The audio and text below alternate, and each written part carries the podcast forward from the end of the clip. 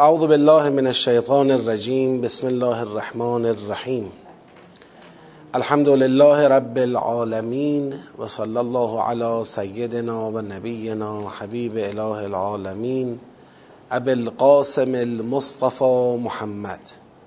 اللهم صل علی محمد و آل محمد. و علی آله الطیبین الطاهرین و لعنت الله علی اعدائهم اجمعین من الان الى قیام یوم الدین. عرض سلام و ادب و احترام محضر شما قرآن آموزان متدبران عزیز و ارجمند حاضران محترم در جلسه و گرامیانی که از طریق پخش مستقیم با این برنامه همراهی میفرمایید.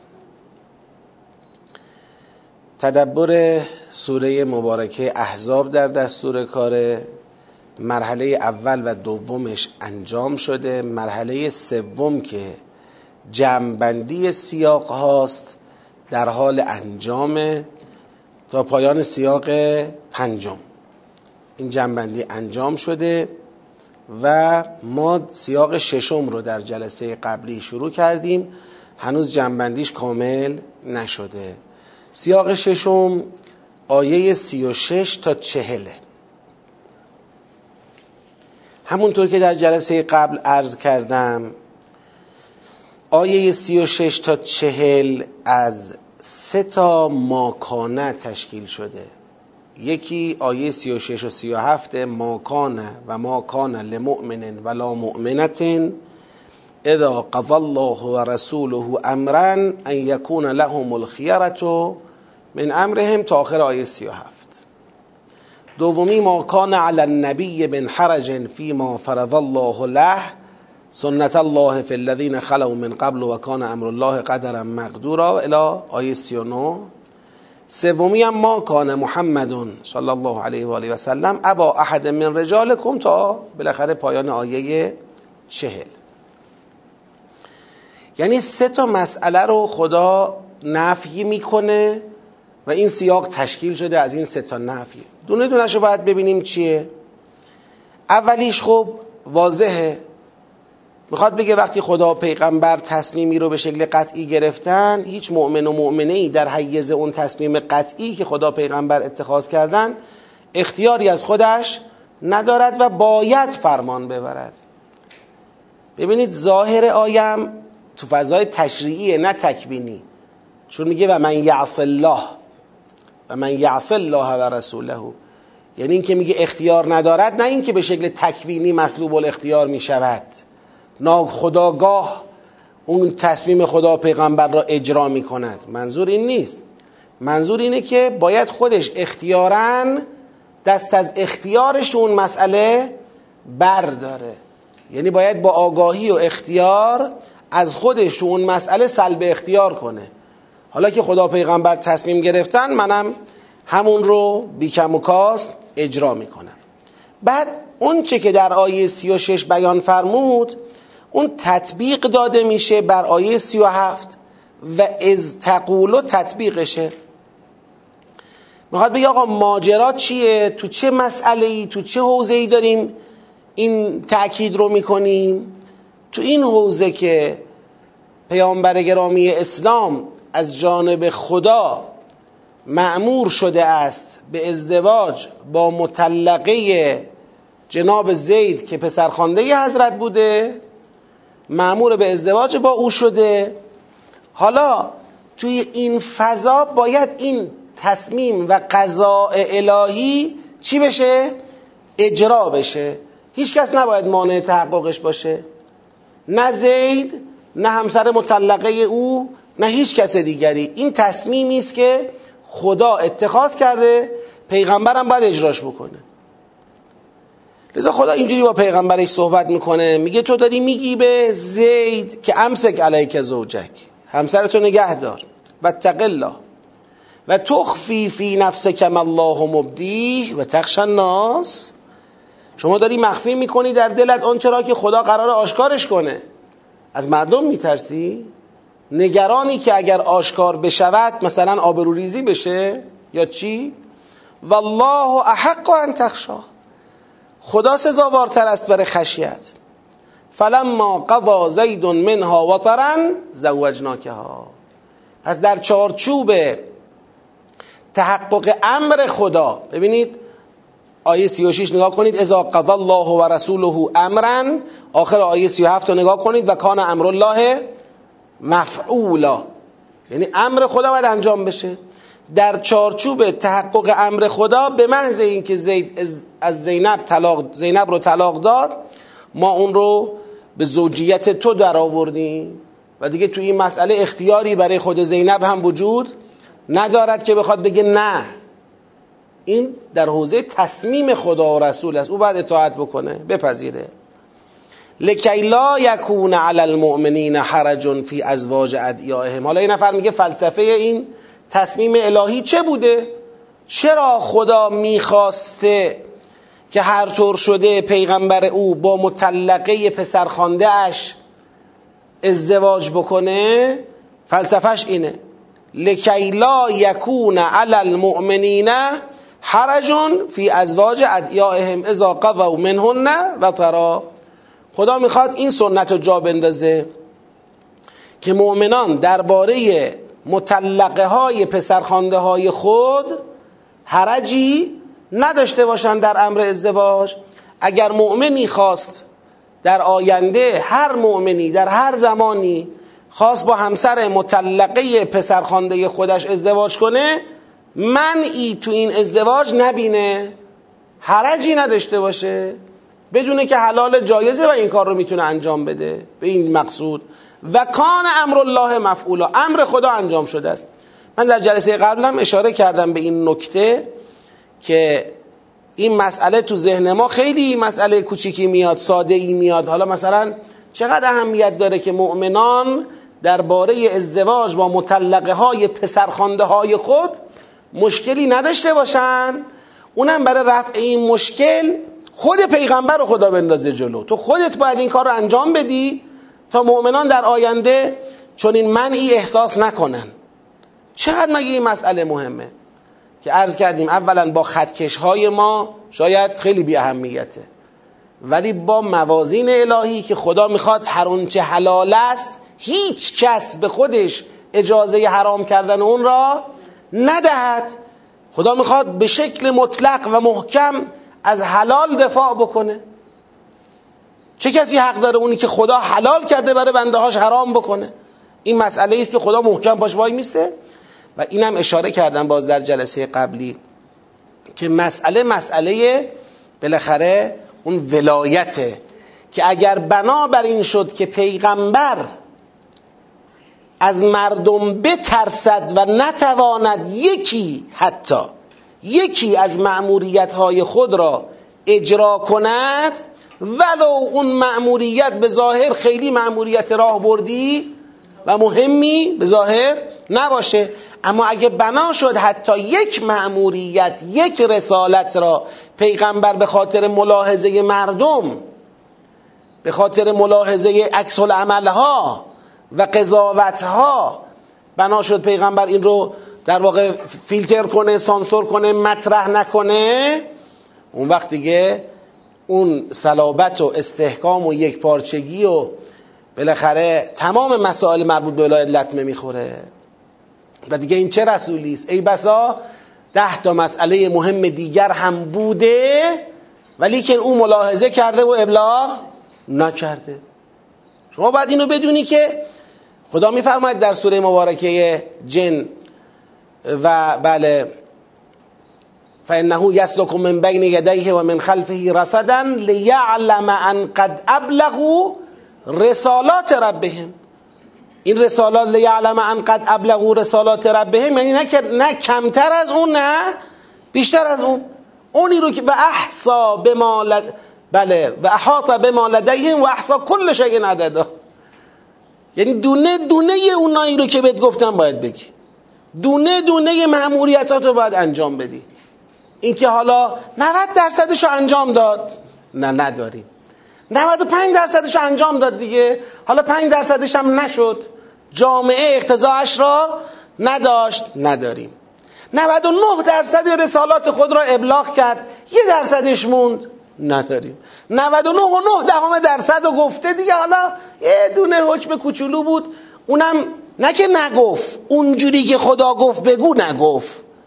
خدا گفت برو خودت وارد میدون شو. ولی این دیگه به گفتن اکتفا کرد. نداریم. مطلقه. صد درصد آنچه را که خدا معمور کرده پیغمبرش را بی کم و کاس پیغمبر باید اجرا کنه. خدا عالمتر است به این که جامعه چه ظرفیت هایی داره. چه تهدیداتی داره چه فرصت هایی داره چه نگرانی هایی داره. قرار باشه پیغمبر از خدا یه جایی مسلحت سنج تر بشود که نمیشه که تو باید اجرا بکنی. حالا اینایی که نمی‌خوان تحمل کنن بر نمیتابن این مشکل اوناست. ما جواب اونا رو میدیم. تخشا ناس از مردم میترسی؟ والله احق ان تخشا خدا سزاوارتره که از او خشیت داشته باشی. پس فلما قضا زید منها وطرا زوجناکها. لکی لا یکون علی المؤمنین حرج فی ازواج ادعیائهم اذا قضوا منهن وطرا و کان امر الله مفعولا. پس ما کانه اول می‌خواد بگه که حتما باید این ازدواجه چی بشه؟ انجام بشه و کسی در حوزه تحقق امر خدا اختیاری از خودش نداره پیغمبر که معموره باید قطعا انجام بده. دیگرانی هم که در حیز این تصمیم قرار دارن باید بپذیرن بیچونو. چرا؟ اذا قضا الله و رسوله امرن شد خیاره دیگه ندارن اختیار دیگه ندارن اونجا. باید به اختیار خودشون از اختیارشون دست بکشن تو اون موضوع و سلم سلم باشن. بله؟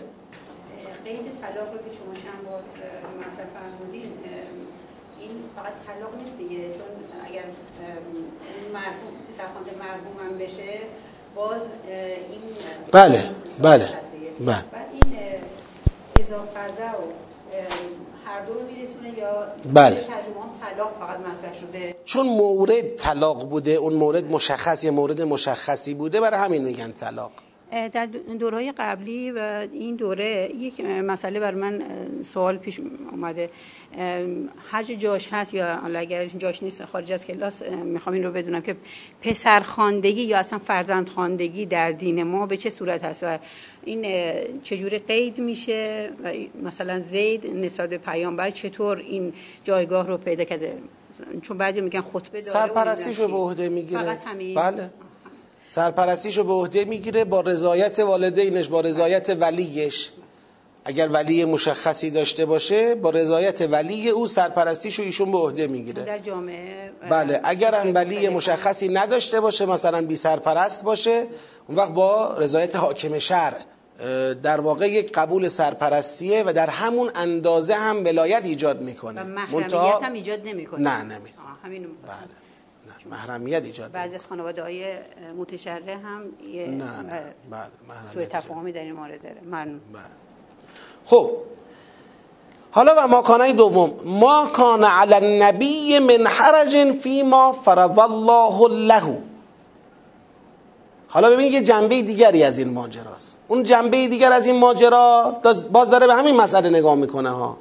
که تو نباید خشیت داشته باشی یا باید ابلاغ بکنی. اما از یه زاویه دیگه نگاه می‌کنه. میگه آقا این رسالته با رسالت های دیگه کم بگو.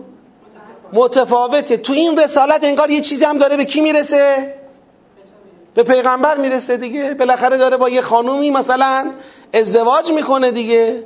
حالا این خودش فی حد نفسه انگار یه امتیاز داره به پیغمبر داده میشه. یعنی یه بار رسالت یه رسالتیه که شما یه چیزی رو از دست میدی. یه بارم یه رسالت رسالتی که داری یه چیزی رو به دست میاری. تو اون ماکانای اول اونی که از دست میدی محل نظر بود. اون چی بود؟ اون مثلا آبرود شاید بره مردم چیا میگن؟ این از این زاویه نگاه می‌شد.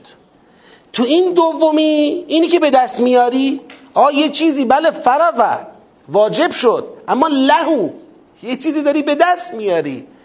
اینم خودش یک جور باز انفعال آوره. اون اولی یه جور انفعال آوره که آقا مردم چی میگن؟ آبروی آدم میره. اینم یه جور انفعال آوره که آخه مثلا مثل این که من دارم یه امتیازی رو کسب می‌کنم به دست میارم. یه فرصتی داره برای من به وجود میاد. همینم باعث میشه که خیلی محکم نتونم برم جلو. احساس چی بکنم؟ حرج. احساس فشار که خب مثلا الان چجوریه؟ ما کان علی النبی من حرج فیما فرض الله نه علیه له. اونجا که خدا واجب کرده برای تو حرجی بر تو نیست. سنت الله فی الذین خلو من قبل و کان امر الله قدرا مقدورا. این در گذشتگان درباره انبیای گذشتم همین مسئله بوده. جایی اگر خدا یه حکمی کرد که از این حکم یه نفعی هم به پیغمبرش می‌رسید قرار نبوده این پیغمبر از اون نفع احساس حرج بکنه و نگران باشه که مثلا حالا این نفع به من می‌رسه و چجوری بپذیرم. خدا فرض کرده واجب کرده بر تو. نفع هم هست باید بپذیری. تموم شد. و امر خدا تحت قدرت او به جریان در میاد. حالا ببینید اینجا میگه الذین یبلغون رسالات الله و یخشونه ولا یخشون احدا الا الله و کفا بالله حسیبا. اونی که ما قبول داریم اینه که انسان رسالات الهی را اجرا بکند. ببینید این قسمت یخشونه ممکنه به ذهنتون بیاره که اینم پس مثل قبلی شد. خشیته ترسه. شما می‌گفتی منفعت. نه. بازم همون منفعته. اما چی باعث شده که نگرانی تو وجود پیغمبر بیاد؟ مثلا احتمال نگرانی پیش بیاد؟ اینکه مردم قضاوتشون ناشی از چیه؟ ناشی از اینه که به نفع توه. قضاوت از اینجا داره نشأت می‌گیره. که اه چه مثلا رسالت خوبی. برای خودت دیگه. داری برای خودت یه چیزی رو اینجا واجب کردی. من باید با زینب مطلقه پسرخانده خودم ازدواج کنم. خدا دستور داده چاره ای نیست. ها؟ پس این منشأ خشیت از مردم چی شد؟ اینکه این داره به کی نفع میرسونه؟ به تو نفع میرسونه برسونه. برسونه. اگر من خدا دستوری بدم کلا برای تو. واجب کنم بر تو که باید به نفع خودت این کار رو بکنی. اگر اینم بود جای خشیت از مردم نبود. چه رسد به این که این حکم رو من تو رو دارم میندازم جلو؟ این حکم رو به نفع کیا اصلاح کنم؟ به نفع مردم. لکی لا یکون اون قبلی چی بود؟ ببینید. لکی لا یکون علی المؤمنین حرج. ما در واقع می‌خوایم حرج رو از کیا برداریم؟ از مؤمنین برداریم. حالا تو رو انداختیم جلو اول از تو برمیداریم. تو حرج نداشته باش که بقیه هم حرج نداشته باشن. حالا هر قضاوتی می‌خوان بکنن خودشون می‌دونن. الذين یبلغون رسالات الله و یخشونه و لا یخشون احدا الا الله. جز از خدا از کسی خشیت نداشته باشند. و کفا بالله حسیبا. حالا آقا خدایا دو تا ماکانه فرمودی. مشخص شد که بله پیغمبر اکرم باید خودشو بندازه جلو و هیچ جور ملاحظه یا نباید بکنه در این مسئله چون رسالت کیه؟ پروردگاره روشن. اما به این شبهه چی؟ چجوری جواب میدی که ازدواج با عروس داره می‌کنه ایشون؟ میگه هیچ هم ازدواج با عروس نبوده. ما کان محمدون ابا احد من رجالکم. جناب زید پسر پیغمبر نیست. پیغمبر پدر هیچکی نیست از مردان شما. پدر هیچ کدوم از مردان شما نیست. از جمله پدر زیدم نیست. پس اصلا پیغمبر عروسی ندارد تا بشه متهمش کرد به ازدواج با عروس مطلقه. عروسی نداره. پس ببینید این ما کان محمدون ابا احد من رجالکم تو این سیاق داره دفع اتهام می‌کنه از پیغمبر که با کی ازدواج کرده باشد؟ با عروس مطلقه اش پس پیغمبر چرا این کارو کرده؟ وجهش چی بوده؟ ولکن رسول الله. ایشون چون رسول خداست چون خاتم النبیینه به خاطر همین موظف بوده رسالت الهی را اجرا بکنه و خشیت از غیر خدا نداشته باشه. سه تا ماکانه اومد از سه زاویه دفاع کرد از ازدواج پیامبر با مطلقه جناب زید. دفاع از رسول خدا در جریان ازدواج با مطلقه زید. برای نقض سنت غلط حرمت ازدواج با مطلقه پسرخوانده برای اینکه این سنت غلط نقض بشه این ازدواج انجام شده. حالا این دفاع خدا می‌کنه از پیغمبرش تو این مسئله با تاکید بر سه اصل مهم.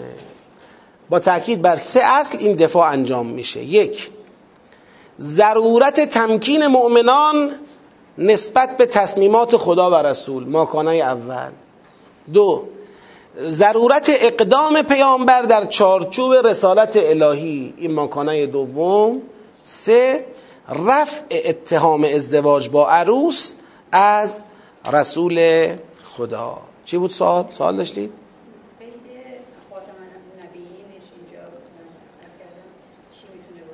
گفتم دیگه در همون دور قبل اینه که خدا می‌خواد بگه دیگه ایشون آخرین پیغمبره. باید هر چی سنت جاهلی مونده چیکار کنه ایشون؟ دیگه جمع کنه جارو کنه بریزه دور. ولو ریزم باشه در حد یه قبارم باشه باید برطرف بشه. اگر ازدواج با مطلقه پسرخوانده حلال است و مردم حرام می‌دونن پس ایشون از دنیا برود و این مونده باشد خب دیگه کی بعدش می‌خواد بیاد اینو برطرف کنه؟ یکی رو داریم باید ایشون بیاد جلو. و قشنگ از شکل این سنت هم پیداست که دیگه تهمونده هاست دیگه. یعنی دیگه سنت های جاهلی جمع شده دیگه مونده اون موارد خورده سنت های جاهلی که حالا همینم ممکنه یه بالاخره یه روزی یه اشکالی ایجاد بکنه. بالاخره فردا روزی از بین هزار تا مؤمن شاید یکیش پیدا بشه که پسرخوانده ای داشته باشه او همسرش رو طلاق بده و این بخواد به او ازدواج بکنه اون وقت این سنت جاهلی جلو دست پای او رو چکار کنه؟ بگیره نمارازی نیستیم بگیره. تو خاتم نبیگینی برو جلو تمومش کن. و بعد جالبم هست دیگه. اینجور سنت ها از, از مدل اقدام خدا می‌فهمیم. اینجور سنت ها با گفتن صرف حل نمی شود حالا بگو. تا خود پیغمبر به امر خدا عمل نکند انجام ندهد مثل اینکه خیال خلق الله راحت نمی شود راحت نمی شود حالا این که اصلا مکروه هم نیست ولی مثلا ما داریم در روایات ذکر شده. میگن گاهی مثلا امام معصوم یک مکروهی را انجام می‌داد. امام معصوم یک مکروهی را انجام می‌داد. میپرسیدن مکروهه چرا انجام میدی؟ گفت تا مردم گمان نکنن که حرامه. مردم گمان نکنن که حرامه. اگر من که امام مردمم همیشه بخوام این مکروه رو ترک بکنم مردم فکر می‌کنن که پس چی شد؟ حرامه دیگه. ما هم نباید انجام بدیم. شما ببین در سوره مزمل مردم گمان کردن واجب مثل پیغمبر. شرزنده داری کنن خدا نذاش چی؟ کی به شما گفته بود شما باید مثل ما؟ علم الله انکم چه؟ شما دیگه بالاخره آزادتر باشید. فقر او ما تیسر من القرآن. یعنی خدا اینقدر قرآن تا این اندازه مراقب از دایره حرام و حلال واجب و حرام محافظت بکنه. که اینا با هم دیگه قاطی نشن. من در سوره نحل این مطلب رو گفتم الانم تاکید می‌کنم. ما متشرعین معمولا نگران حلال شدن حرام هستیم که نکند یه حرامی چی بشه؟ حلال بشه. ولی کمتر نگران حرام شدن یک حلالیم. کمتر نگرانیم که نکنه یه حلالی حرام شمرده بشه حرام شناخته بشه. اینو کمتر نگرانیم. در حالی که میزان نگرانی قرآن به این دوتا در یک اندازه است بلکه از حرام شدن حلال قرآن بیشتر نگرانه. یعنی دعوای قرآن با مشرکان بیشتر سر حرام شدن حلاله. کی به شما گفته این انعام این چهار پایان تو این شرایط حرام میشن؟ کی گفته؟ بز در این وضعیت گوسفند در این وضعیت شطور در این وضعیت گاو در این وضعیت حرام میشه. کی به شما گفته؟ دعوا با اونا سر اینا می‌کنه. در چندین سوره اگر یه کسی اجازه داد یه قانونی داغتر از خدا بذاره این دیگه از خدا جلو افتادنه. این خیلی خطرناکه. نمیگم اون یکی خطرناک نیستا. اون یکی معمولا از لاعبالیگری نشأت می‌گیره. اون لاعبالیگری این که یه حرامی حلال بشه اون معمولا لاعبالیگریه و لاعبالیگری خودش نشون دهنده بطلان اون قضیه هست. خب اما تو این قسمت که یک در واقع حلالی حرام می شود چون یه محدودیت بالاتر انگار داره اعمال میشه اینجا لاعبالیگری دیده نمیشه. برای همین این جا میفته و این خطرناکه. این خطرناکه. این کمر جامعه رو میشکنه. این کمر دین رو میشکنه. این قداست توش دیده میشه. آقا بالاخره مثلا مگه ما چی گفتیم؟ ما مثلا میگیم این کار رو نکنیم. نمیگیم که فلان کار حرام رو انجام بدیم. میگیم این کار حلال رو انجام ندیم. اینو ترکش بکنیم. انقدر ترکش بکنیم که دیگه حرام شمرده بشه. شریعت عوض میشه در پوسته قداست. در حالی که در میزان استناد این دوتا مسئله به شیطان یکیه. شیطان همون قدری از به هم زدن شریعت تو جانب لاعبالیگریش خوشحال میشه و راضی میشه که اینجا راضی میشه. و بلکه اینجا بیشتر.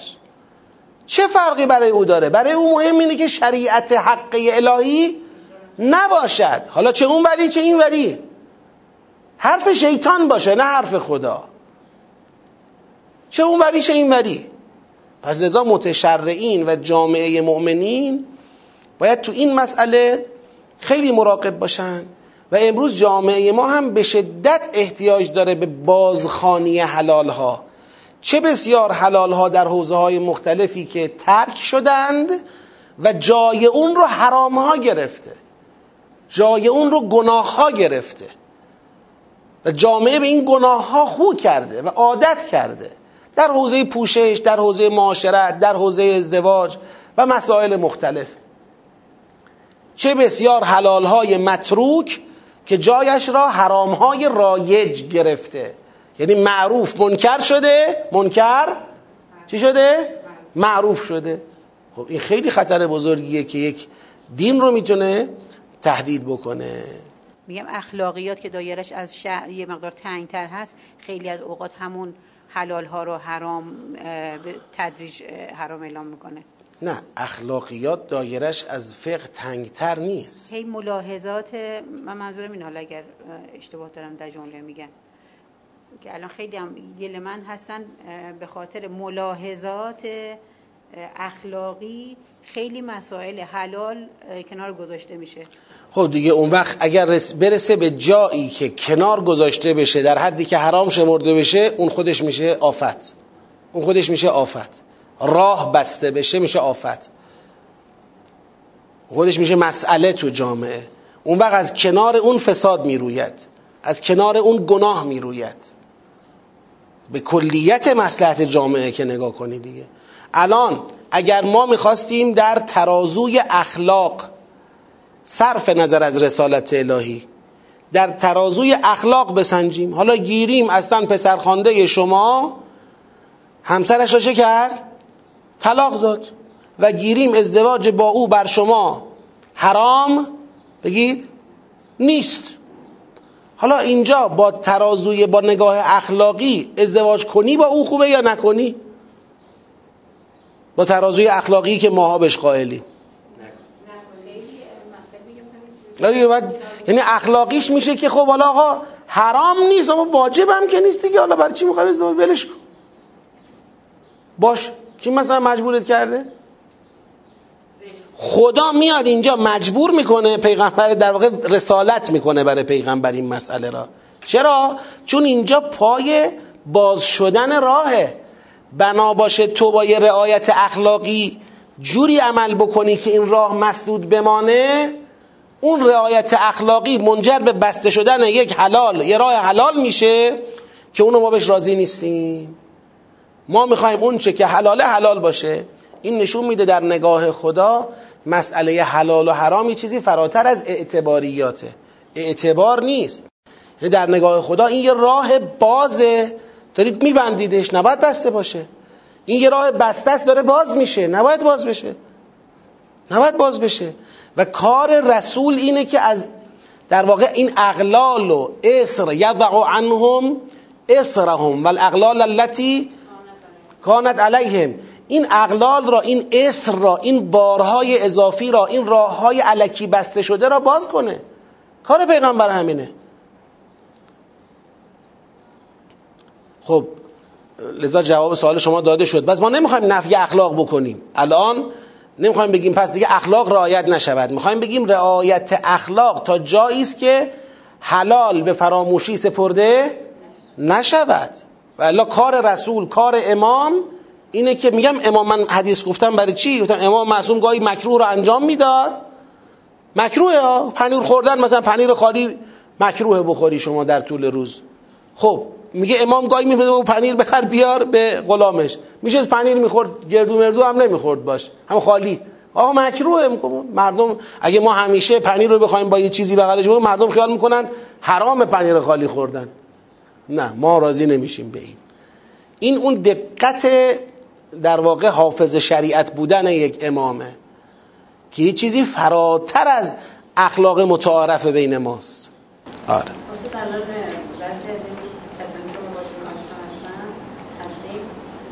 ازدواج دوم کردن یا سیغه کردن قشنگ خانمشون که به ما خیانت کرده.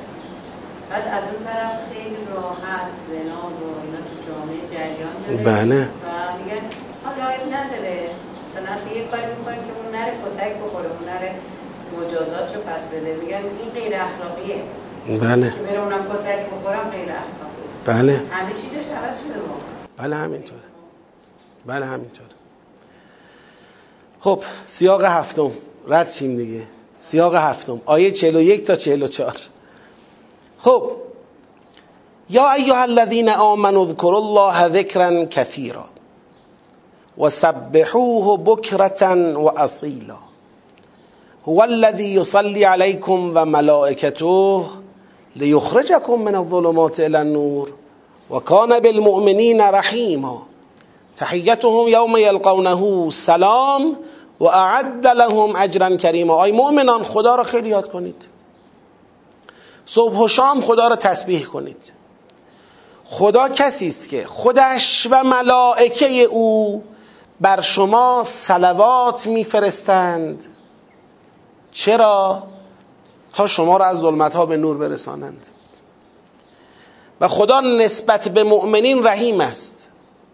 رحمت خدا کدوم روز تجلی مییابد؟ در اون روزی که خدا را ملاقات می‌کنن و تحییتشون سلامه. و اجر کریم براشون آماده کرده. چی می‌خواد بگه این آیات؟ ببینید اگه یادتون باشه یه نگرانی وجود داشت از مردم. تخشن ناس لا یخشون احدا الا الله. این بحث خشیت از مردم. مردم کیان تو جامعه پیغمبر؟ مردم مؤمنینه این مؤمنین چرا می‌تونن تبدیل به عامل خشیت بشن؟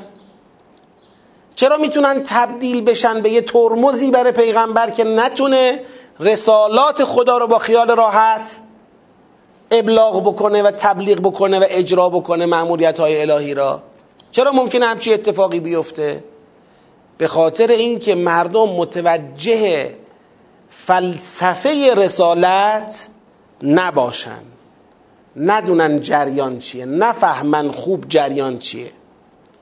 مقاومتی که مردم از خودشون نشون میدن در مقابل رسالت های پیغمبر محصول نفهمیدن فلسفه رسالت.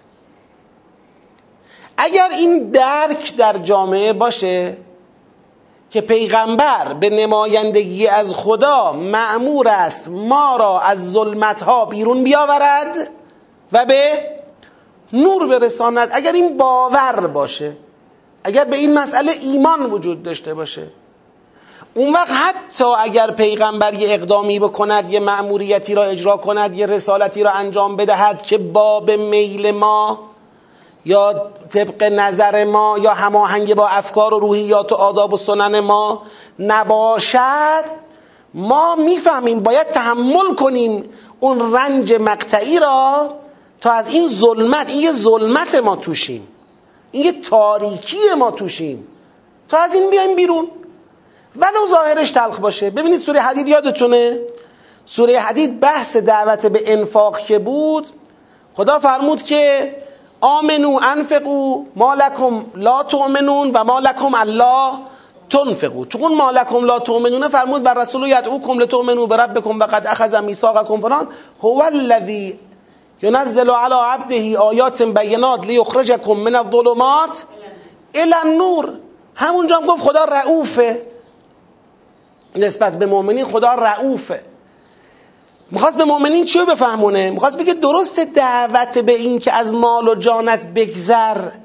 دعوت سخت و تلخیه. ولی تو قرار از ظلمت به نور بری. باید این سختی رو تحمل کنی. آقا این داروی تلخ است که از مهربانی خدا به تو داده شد. خدا چون مهربونه میگه این داروی تلخ رو بخور. این زحمت رو متحمل شو. تا از ظلمت نجات پیدا کنی به کجا برسی؟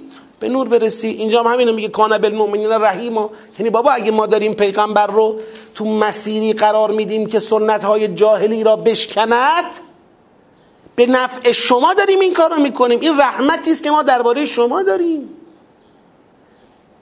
پیغمبر جلوه سلوات خدا بر شماست.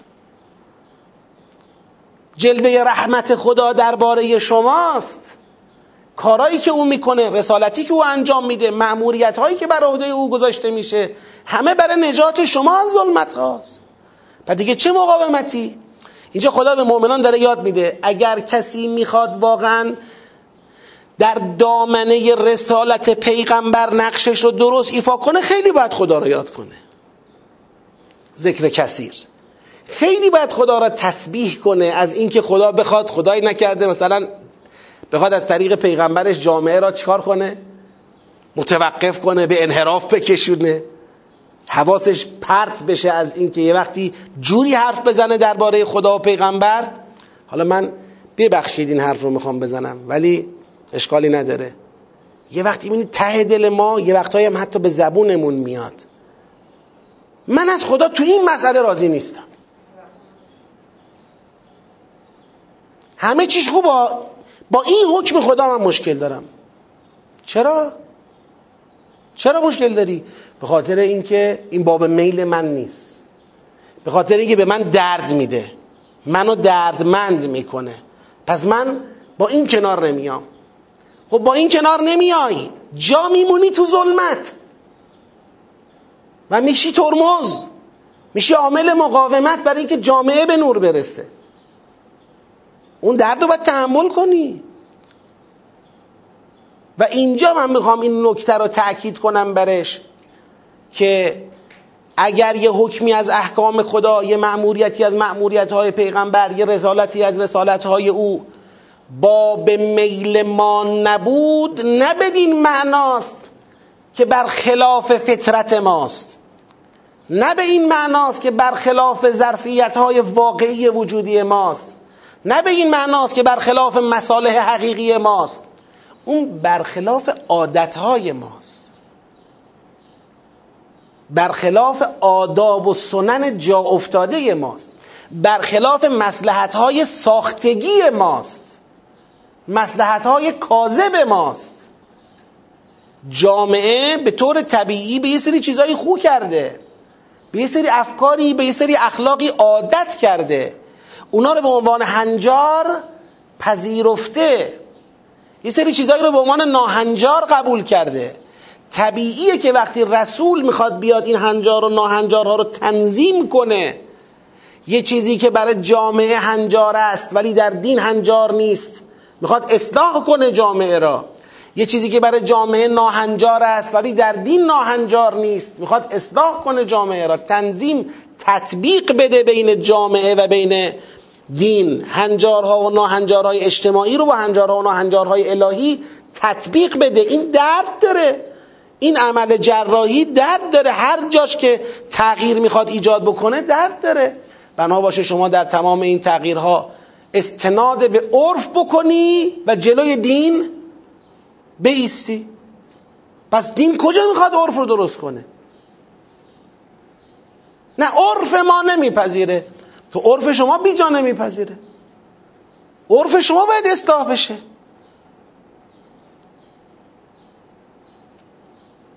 این مسئله اذکر الله ذکرا کثیرا سبحوه بکرتا و اصیلا هو الذی یصلی علیکم و ملائکته ملائکته لیخرجکم من الظلمات الى النور. این زیل مبحث سیاق قبلی ببینید اینو. یعنی ما بعد از اون سیاق اومدیم رسیدیم به اینجا. اون سیاق چه بود؟ پیغمبر بدون ترس از مقاومت های مردمی و عکس های مردمی باید با مطلقه زید ازدواج کنیم تا این سنت برای مؤمنین اصلاح بشه. مؤمنین خودشون نمی‌خوان خودشون دارن مقاومت می‌کنن بعضنا مقاومت می‌کنه چون نمی‌دونه. چون متوجه نیست. تو راهو باز کن. حالا مؤمنین شما تمکین کنید شما همراهی کنید. شما حواستون به فلسفه رسالت باشه. اگر می‌خواید واقعا در اون روز در اون قیامت در اون فردای منتظر و موعود اگر می‌خواید تحیتهم یوم یلقونه سلام باشه. سلام یعنی چی؟ سلام به کسی داده می شود که مانع سلام بگید نداشته باشد. مانع سلام چیه؟ ظلمته. ظلمت مانع سلامه. اگر شما هر, مقداری تو ظلمت مونده باشی فردای قیامت نمی‌تونیم یعنی برخوردار از اون سلام مطلق نخواهی بود. باید به اندازه همون ظلمتت بالاخره تاوان پس بدی تا شایستگی سلام مطلق را پیدا کنی. سلام با تسلیم هم ماده است. شما باید از این نفسانیت بگذری سلمون بشی که سلامون بگیری. این سلمون شدن دیگه دست از اون منیت ها اون آداب و رسومی که مانع تحقق دین خداست بردارید. این مسئله است. حالا توی همین سوره ما جلوتر هم میریم به بحثای خود این مبحث که اومده در دامنه یک سنت شکنی یک سنت جاهلی رو پیغمبر داره میشکنه تو مقوله ازدواج با مطلقه پسرخوانده خود اینکه این بحثا اینجا قرار گرفته علت داره. چون جامعه تو این تیپ مباحث مقاومتش بالاست. مقاومت بالاست. و خودشو ترجیح میده بر دین. عرف خودشو ترجیح میده بر شرع. این شکل طبیعیشه. این سیاق می‌خواد بگه این خطاست. این خطای راهبردیه. باید همراهی کرد. لذا ببینید جنبندیش دعوت به ذکر است و تسبیح هست و اینا. برای چی؟ برای نجات از ظلمت ها رسیدن به نور. حالا تطبیق بدیم بر مستاق تطبیق مستاقیش چیه؟ برای همراه شدن با رسالت های پیغمبر با سیاست های خدا درباره پیغمبر. دعوت مؤمنان به یاد خدا و تسبیح او به منظور هماهنگی با صلوات پروردگار. برای خارج کردن مؤمنان از ظلمات به سوی نور. یعنی خدا داره با صلوات مؤمن رو از ظلمت به نور می‌بره. این صلوات چیه؟ تجلیش در پیغمبر در رسالت او.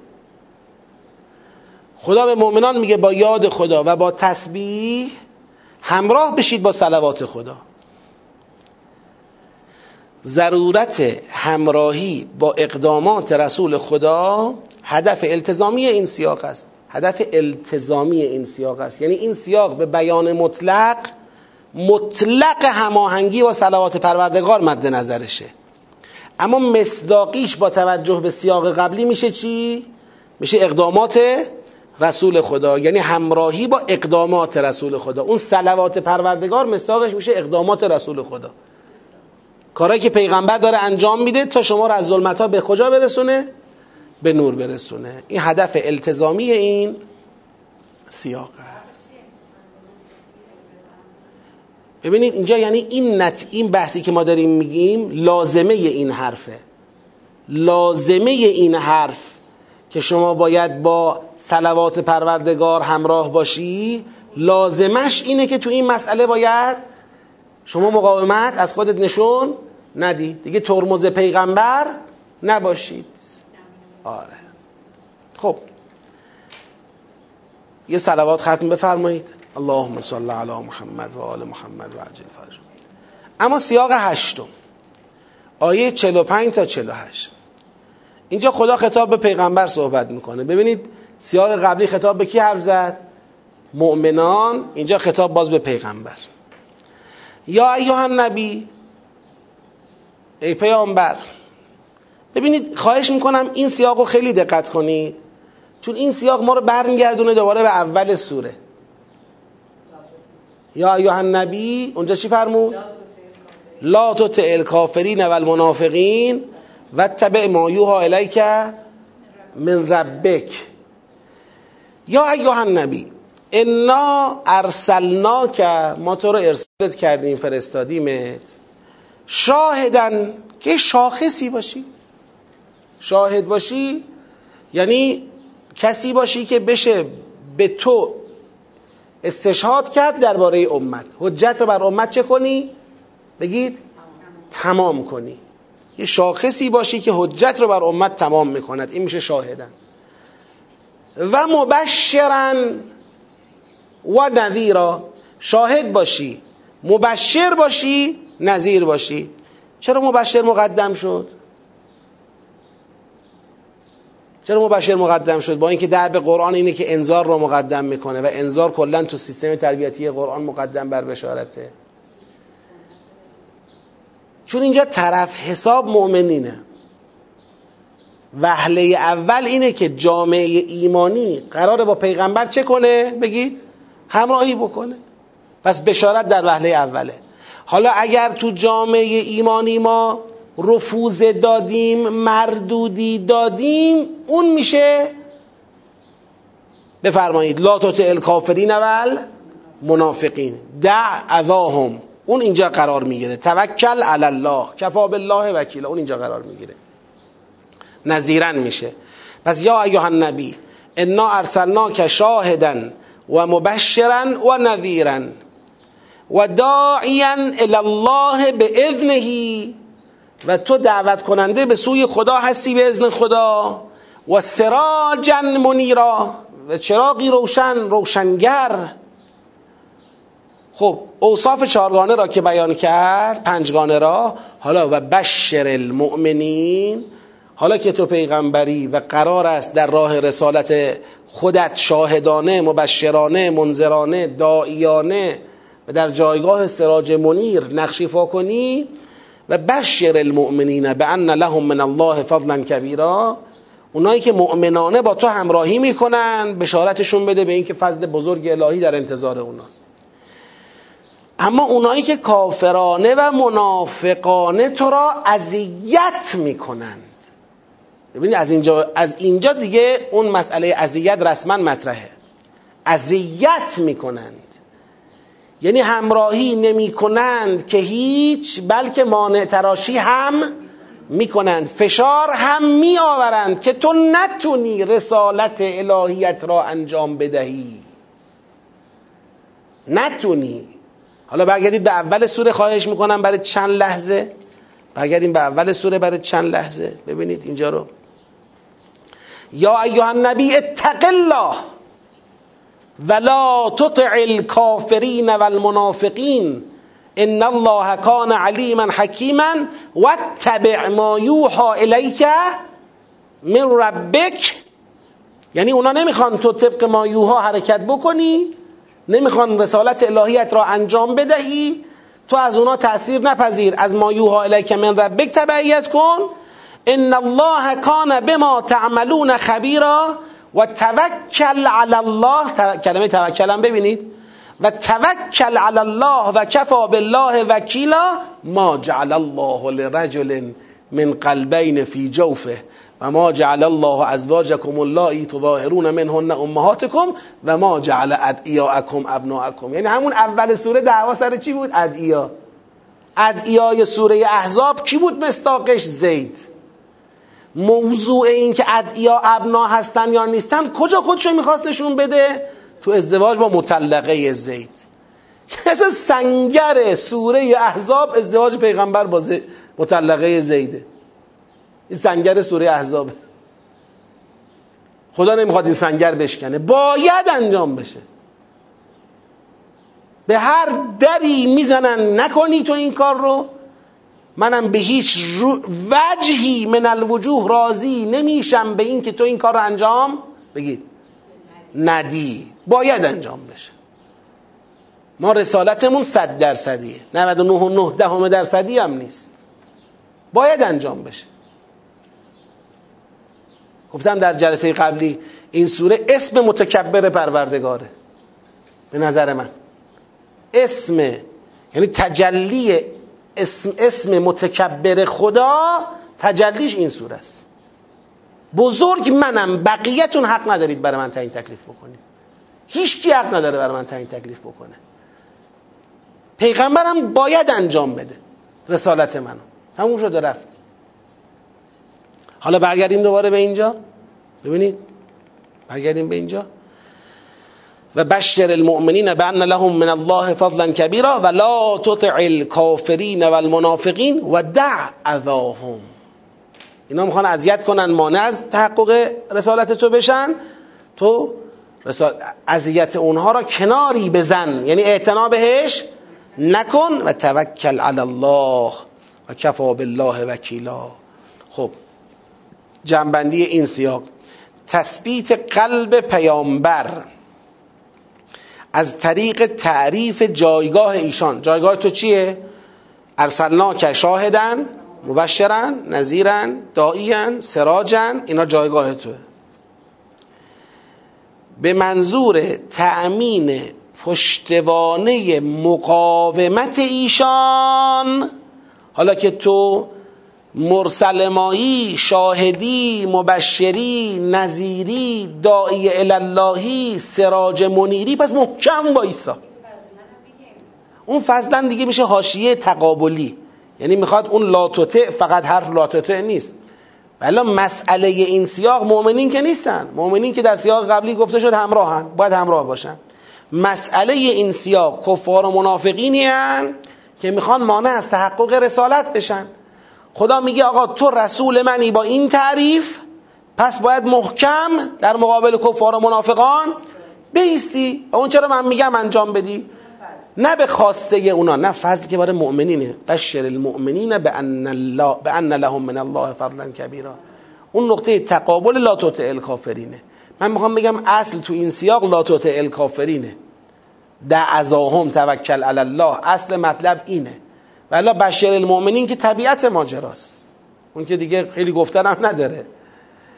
لذا پیامبر شاهد و مبشر و نظیر و داعی الله هست. مؤمنان به ایشان مشمول بشارت هستند. ایشان با توکل بر خدا در برابر ایزا کافرا ایزا کافران و منافقان می ایستد و از آنان اطاعت نمی کند پس این سیاق مثل سیاق قبلیش دارن از اون سیاق قبلترش که مربوط به ازدواج پیامبر با مطلقه زید بود چه می‌کنن؟ پشتیبانی می‌کنن. مؤمنین همراه باشید. پیغمبر از کفار و منافقان تو این زمینه نه حراس.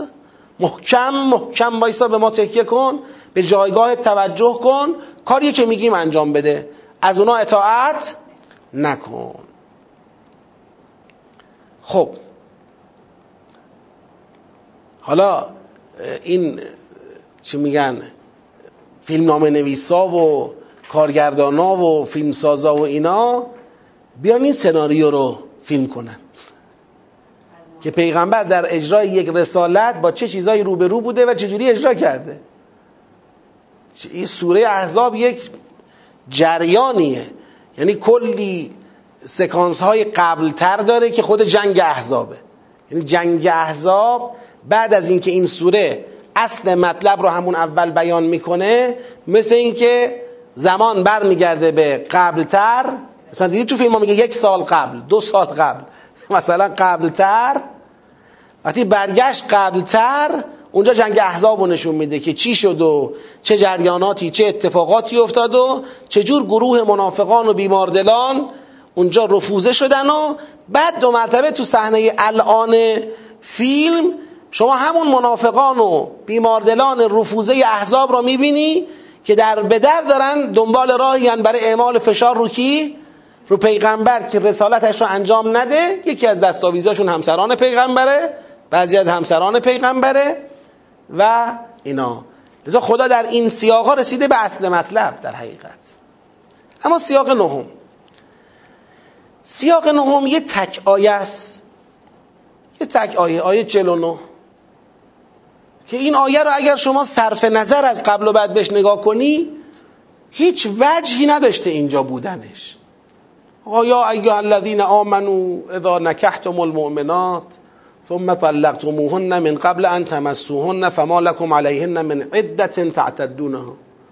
آی مؤمنان وقتی با مؤمنات ازدواج می‌کنید و بعد طلاق می‌دید اونا رو قبل از اینکه با اونا زناشویی داشته باشید اون وقت دیگه علیه برای شما علیه اونها عده وجود ندارد. یعنی لازم نیست اونها عده نگه دارن. و شما ها منتظر عده بمانید. فمتعوهن و سرحوهن سراحا جمیلا. می‌تونید اونا رو برخوردار بکنید و طلاقشون بدید بدون اینکه منتظر عده بخوان. باشند. یه دفعه یک آیه اینجوری احکام طلاقی که ما باشیم و این آیه به قبل و بعدش توجه نکنیم میگیم این چیه آخه؟ برای چی خدا جای دفعه این حرف زد؟ که ما در دور قبل اشاره کردیم. حکم آیه معلومه. اما چرا این حکم رو اینجا خدا بیان می‌کنه؟ گویا داره به یه ریز شبهی زیل بحث ازدواج پیامبر با زینب چه می‌کنه؟ اشاره می‌کنه. به یه ریز شبهی داره اشاره می‌کنه. اون شبهه چیه؟ مثل اینکه کسی بگه آقا اصلا سلمنا سلمنا که زید پسر پیغمبر بگید نبود و همسر او هم عروس پیغمبر محسوب نمیشه و ازدواج با مطلقه پسر خانده حکمش حلاله و مثل ازدواج با مطلقه پسر نیست. سلمنا که این. لاقل عده که باید نگه می داشتن به محض اینکه در واقع این طلاق انجام شد این جدایی انجام شد ازدواج کردن اینو چیکارش کنیم که خدا می‌خواد بگه آقا عده مال جاییه که طلاق بعد از مس بعد از زناشویی باشد. اگه طلاق قبل از مس انجام شده باشد عده ندارد حالا ممکنه کسی بگه آقا شما شاهدتون بر این که این مطلب رو دارید ربط می‌دید به ازدواج پیغمبر با مثلا زینب چیه؟ من میگم بر خلافش چه شاهدی دارید. شما اگر برگردید به قبلتر می‌بینید در سابقه این سوره فقط از ازدواج کی با کی صحبت شده؟ پیامبر با زینب. از طلاق کی با کی صحبت شده؟ زینب با زید. فقط اینا بوده. پس تنها مورد طلاق مسبوق مورد طلاق زینب با زید بوده و تنها مورد ازدواج بدون عده می‌تونسته ازدواج پیغمبر با کی باشه؟ با زینب مطلقه زید باشه. وجه هم داره. بالاخره ما تو فضایی هستیم که منافقان دنبال بهانه جویی که به نحوی این اقدام پیغمبر را زیر سوال ببرن. حالا اینجا خدا یه دفعه در دامنه مباحث مربوط به ازدواج پیغمبر با زینب آمد فرمود بله آقا ازدواج بر در واقع مطلقه ای که بدون مس یا قبل از مس طلاق داده شده او دیگه عده ندارد. لذا مردان مؤمن بر زنان طلاق داده شده قبل از مس حق عده ندارند. این آیه رفع شبهه است از ازدواج پیامبر با مطلقه زید. حالا ممکنه کسی بگه آقا این در ادامه اگر شما توجه کنید بحث چیز دیگه بوده. شما اشتباه تطبیق می‌دید. ادامهش رو نگاه کنید. یا ایها النبی انا احللنا لک ازواجک. بازم بازم صحبت از ازدواج های کیه؟ پیغمبره. یعنی قبل و بعد و ایناش هیچ شاهدی بر غیر اونچه ما عرض کردیم توش دیده نمیشه. یه صلوات بفرستید. اللهم صل علی محمد. و آل محمد و عجل فرجهم. سیاق دهم. آیه پنجاه تا پنجاه و دو. خب این آیات رو ما در دور قبلی مفصل بحث کردیم. تو این دور نمی‌خوایم دو مرتبه معنی آیات رو مفصل بحث بکنیم. فقط یه معنی یادآوری جهت یادآوری معنی می‌کنیم و جنبندیش انجام میشه. یا ایها النبی ای پیامبر انا احللنا لک ما حلال کردیم بر تو اینا رو که میشمرم. یک ازواج کلاتی آتیت اجورهن و ما ملکت یمینک مما افا الله علیک. همسرانت را که تا به حال باهاشون ازدواج کردی و رسما طبق اصول رایج و متعارف ازدواج مهریه اونها را چه کردی؟ پرداخت کردی و همچنین حلال کردیم بر تو کنیزانی را که خدا به در قالب فیع به تو بخشید. و تو با اونها چه کردی؟ ازدواج کردی. اینا بر تو حلال کردی بله این یک و دو با هم هرچی توی خط. سه. و بنات عمک و بنات عماتک و بنات خالک و بنات خالاتک. اللاتی هاجرن معک. اینا رو هم بر تو حلال کردیم. تمام دختر اموها دختر امه ها دختر دایی ها دختر خاله هایی که با تو مهاجرت کردن. یعنی مؤمن شدن و هجرت کردن. بر تو حلال کردیم اینا را. یعنی بدون ازدواج حلال کردیم. نه. یعنی اونایی که تا حالا ازدواج کردی باشون اونا مقبول حلال. از اینجا به بعد خواستی ازدواج کنی دیگه فقط از بین اینا می‌تونی ازدواج کنی. یعنی پیغمبر تا وقت نزول این آیه هرچی همسر اختیار کرده از مؤمنات مهریشون رو داده باشون ازدواج کرده مثل اینکه خدا دیگه تو اون عبارت قبلی دایره اونو چیکار کرد؟ بست. هرچی کنیز اختیار کرده از فی خدا دایره اونو دیگه در اون عبارت قبلی چه کرد؟ بست. حالا بعد از این دو مرتبه می‌تونه ازدواج داشته باشه؟ میگه بله با دخترم اوها و دخترمه ها و دختر دایی ها و دختر خاله هایی که با هجرت کردن هم می‌تونی بری ازدواج کنی. مثل اینکه ازدواج با اینا همچنان مجازه. لازمش اینه که پس دیگه ازدواج با غیر اینها که بری خواستگاری و همسر اختیار کنی بر تو جایز نیست. اونا که قبلا گرفتی گرفتی. اما از الان که من دارم این آیه رو بهت میگم فقط از بین اینا دیگه این فامیلات. دختر اموها و دختر خاله ها و دختر دایی و دختر امه ها فقط از بین اینا دیگه می‌تونی ازدواج کنی. به شرط هجرت. بله. بله. پس کلا دیگه من هیچ جور به غیر از این فامیلام همسر دیگه نمی‌تونم اختیار کنم. چرا؟ یه راه داره. اونم ممرعتن مؤمنتن ان وهبت نفس حال نبی اینکه بری خواستگاری مهریه بدی ازدواج کنی نه. با مهریه ازدواج کنی نه. اما اگر یه خانم مؤمنه ای آمد گو آقا من بدون مهریه حاضرم همسر تو باشم. ان وهبت نفس حال نبی یعنی این. بدون مهریه حاضرم همسر تو باشم. اون ازدواجی که برات مسدود کردم گفتم دیگه نمی‌تونی بعد از این ازدواج بکنی فقط اینایی که تا حالا گرفتی قبوله بعدش بعدا جلوتر میگه. دیگه بعد از اون حلال نیست. اون ازدواج با مهریه است. ای پس برای مؤمنین هم همین جوری همه می‌تونن. نخیر ان اراد النبی ان یستنکحها. اونم خالصة لک من دون المؤمنین. این یه قلم که یه خانومی بتونه بیاد بگه من همسر تو میشم بدون مهریه این ویژه توه. مؤمنین از این option برخوردار نیستن. این فرصت برای اونا نیست. از مؤمنین چی؟ فقط علمنا ما فرضنا علیهم فی ازواجهم و ما ملکت ایمانهم. ما خودمون می‌دونیم دیگه درباره مؤمنین حکممون چیه. در جای خودش گفته شد. مؤمنین هم چجوری می‌تونن ازدواج کنن و چجوری می‌تونن کنیز اختیار کنن؟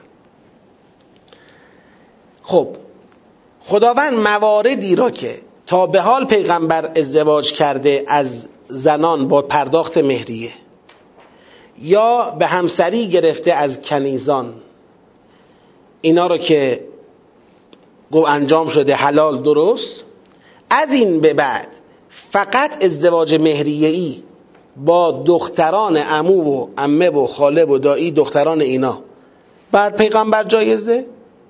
ازدواج مهریه‌ای با اینا اشکال نداره برای پیغمبر. ولی ازدواج مهریه‌ای با غیر اینا دیگه بر پیغمبر جایز نیست مگر اینکه یه زنی خودش بگه من مهریه نمی‌خوام همسرت میشه. اینم ویژه پیغمبره. خب این دایره که خدا تعریف کرد لکی لا یکون علیک حرج. حالا لکی لا یکون علیک حرج بیشتر به و امرأتن مؤمنتن ان وهبت نفسها نبی می‌خوره به نظر من. حالا نمی‌دونم در دوره قبلی چی گفتم. ولی بیشتر به اون می‌خوره. یعنی این مورد را به طور ویژه برای تو قرار دادیم تا حرجی بر تو نباشد. حالا بالاخره ممکنه یک افرادی پیدا بشن واقعا مایل باشن همسر تو بشن از اون برم ازدواج مهریه ای رو ما بر تو چه کار کردیم؟ دیگه بعد از این بعد از این. بر تو ممنوع کردیم. تو اینجا به فشار بیفتی. آقا اینجا برای تو اشکال نداره که بدون مهریه هم اینا بتونن همسرت بشن. فقط تنها راه نجات از ممنوعیت ازدواج همینه که دیگه ازدواجاشون از این به بعد مهریه ای نباشه. این برای توه. لکی لا یکون علیک حرج. و کان الله غفورا رحیم.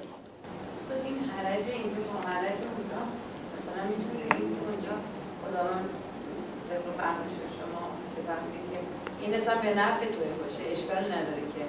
و حالا می‌خواد یه جایزه هم بیشتر بشه.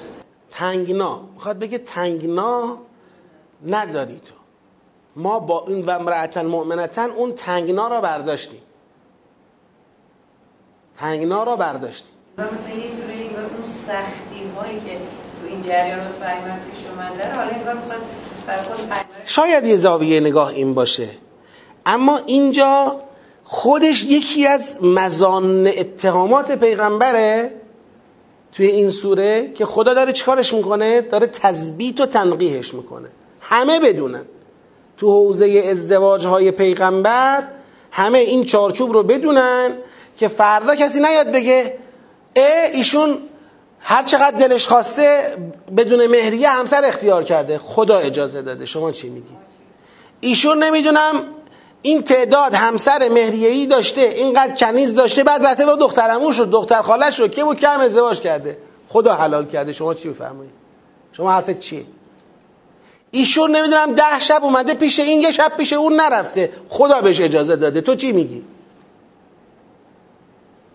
چون اینا یک مزانی بوده. اینایی که می‌خواستن ازدواج پیغمبر با زینب را یه جوری فشار بیارن انجام نشه؟ اینا یه مزانی بوده که بتونن بیان خردگیری کنن از پیغمبر خدا. خردگیری کنن اعتراض بکنن. خدا با تنقیح احکام حلال و حرام ازدواج پیغمبر که ربطی به ماها نداشت. من می‌خوام بگم این که این آیات اومده تو قرآن به خاطر بیادبی ماست. به خاطر پررو بودن ماست. به خاطر اون نبودن سلمیت در ماست که این آیات تو قرآنه. اگر ماها میفهمیدیم پیغمبر یعنی چی اصلا لازم نیست خدا توضیح بده. که من برای پیغمبر چی؟ حلال کردم چی؟ حرام کردم. پیغمبر اصلا فرض می‌گیریم. فرض این حرف. رفته ده بار ازدواج کرده. فرض می‌گیریم. 20 بار ازدواج کرده. 20 تا اصلا فرض می‌گیریم همسر اختیار کرده. ولی به من مؤمن گفته تو بیشتر از چهار تا همسر حق نداری بگیری. اگر من بفهمم پیغمبر یعنی چی اینم می‌فهمم که پس بر او جایز بوده بر من نه. چیزی هم که بر او جایزه و خالصه برای خود اوست به من ربطی نداره که. چرا خدا اینجا منقه می‌کنه؟ میگه تو قرآن اینا ذکر میشه. چرا تو قرآن ذکر میشه؟ برای اینکه جای خردگیری برای منافقان و برای بیماردلان و برای مؤمنان ضعیف جای بهانه جویی پیدا نشود. شفاف همه بدونن احلل نالکی این را این را این را. با این توضیحی که دادیم اونایی که تا اینجا گرفتی همه حلال. اونایی که تا اینجا ملک یمینت شدن همه حلال.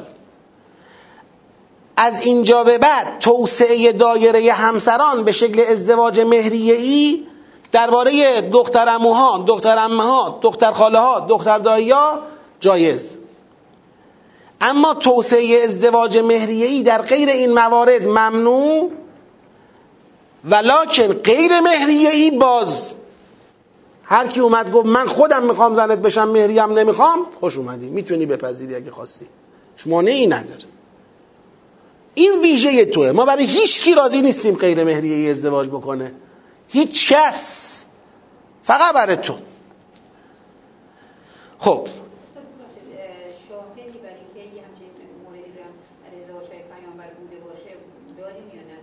من شاهد تاریخی تو ذهنم ندارم اقلا چون خیلی تو تا... اما معتقدم ما تاریخ رو از قرآن یاد می‌گیریم.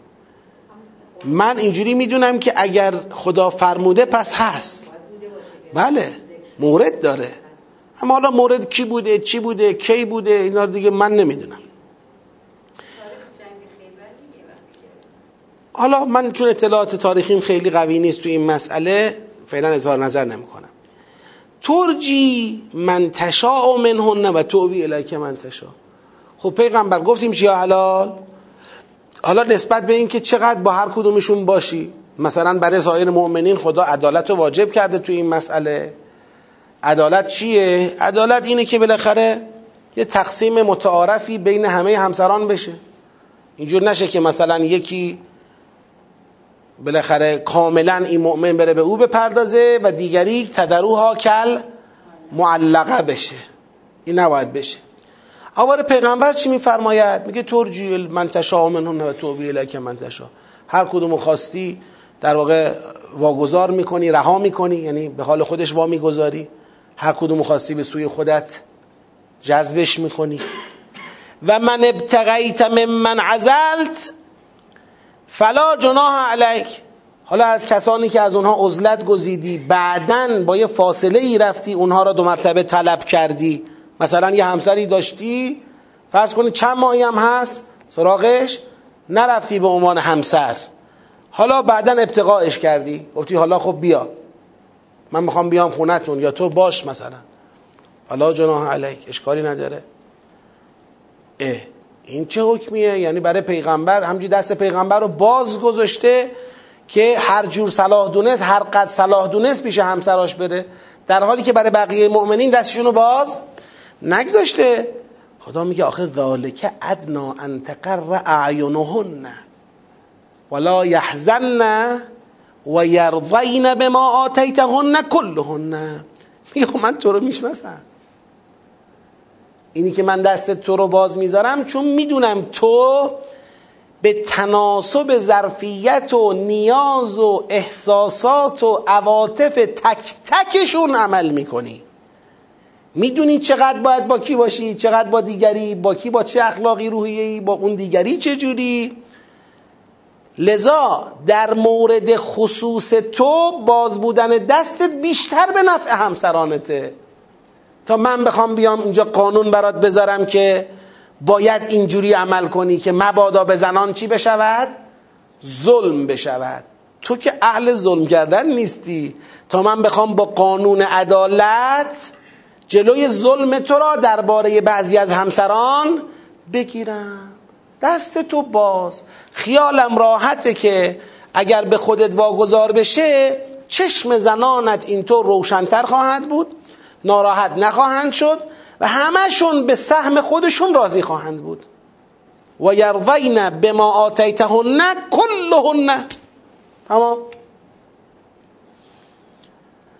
والله یعلم ما فی قلوبکم و کان الله علیما حلیما. تعجب نکنید خدا میگه ذالک ادنا ان تقره.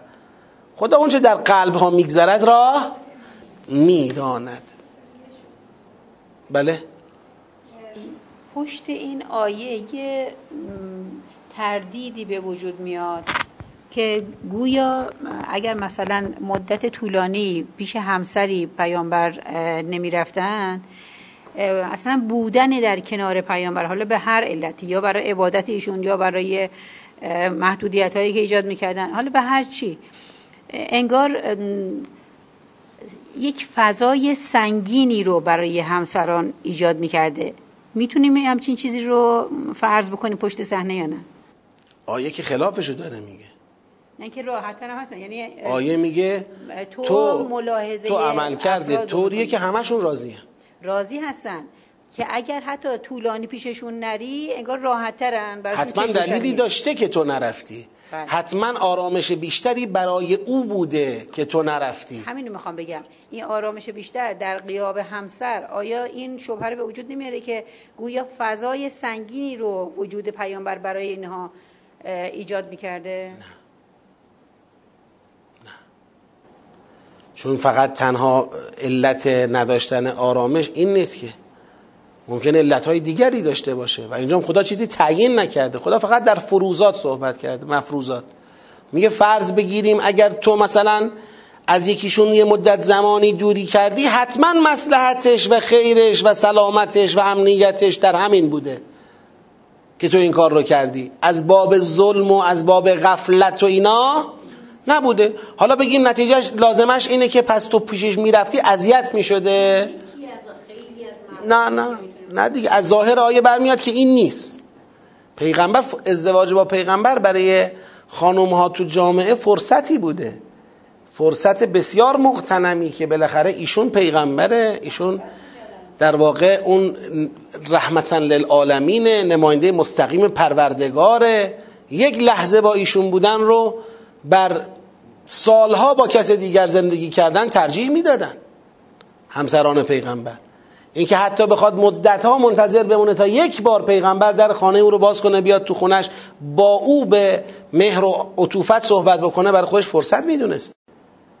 اینجوریه. فضای طرف مقابل پیغمبر یا آدم عادی که نیست. لذا اگر خدا دایره رو برای پیغمبر باز کرده اگر خدا مثلا دست پیغمبر رو باز گذاشته همه به خاطر همینه. حالا شما مثلا فرض بفرمایید الان این حرفی که می‌زنم خیلی حالا شاید این حرف هم حرف خود جالبی نباشه. مثلا فرض بفرمایید امام زمان علیه السلام بخوان در آینده ظهور فرمودن همسر اختیار کنن. چند نفر مایلن همسر امام زمان بشن اونایی که می‌تونن همسر ایشون بشوند. کی که نخواد. کیه که بتونه همسر امام زمان بشه و نخواد. بگن آقا اگه تو همسر امام زمان شدی مثلا ماه بگذره در خونتون نمی‌زنه. میگه سال بگذره. یه بار به من نگاه کنه. یه بار با مهر و عطوفت با من صحبت بکنه. مرا بس است. اون عظمت اون شخصیت. حالا امام زمان است اون رسول خداست. اشرف مخلوقات هستیه. لذا نه. اینکه فضای سنگین باشه نه. اما روی مسالهی پیغمبر اکرم مثلا یکی رو گذاشته مدتی نرفته. حتما از باب ظلم و غفلت نیست.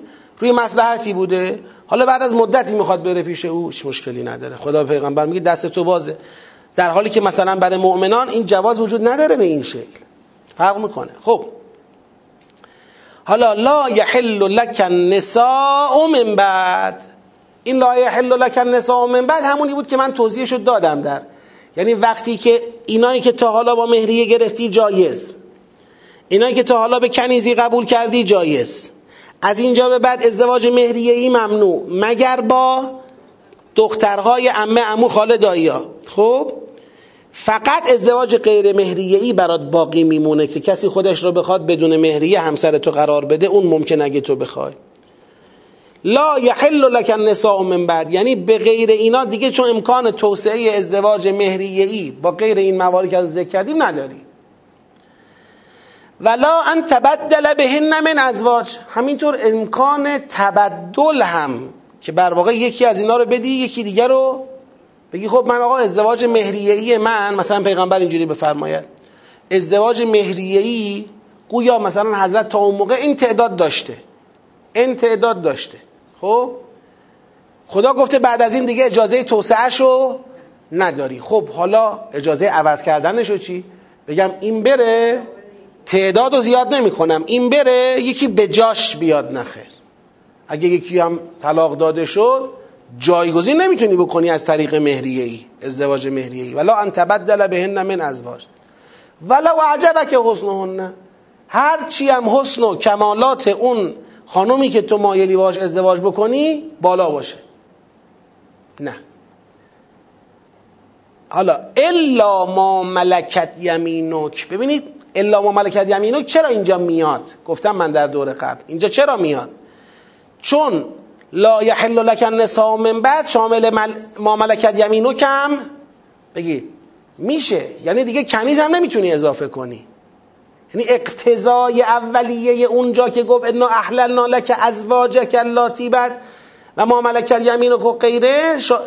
اقتضاش این بود که دیگه امکان کنیز بیشتر گرفتن هم نداشته باشی. اما اینجا خدا اونو استثناء می‌کنه.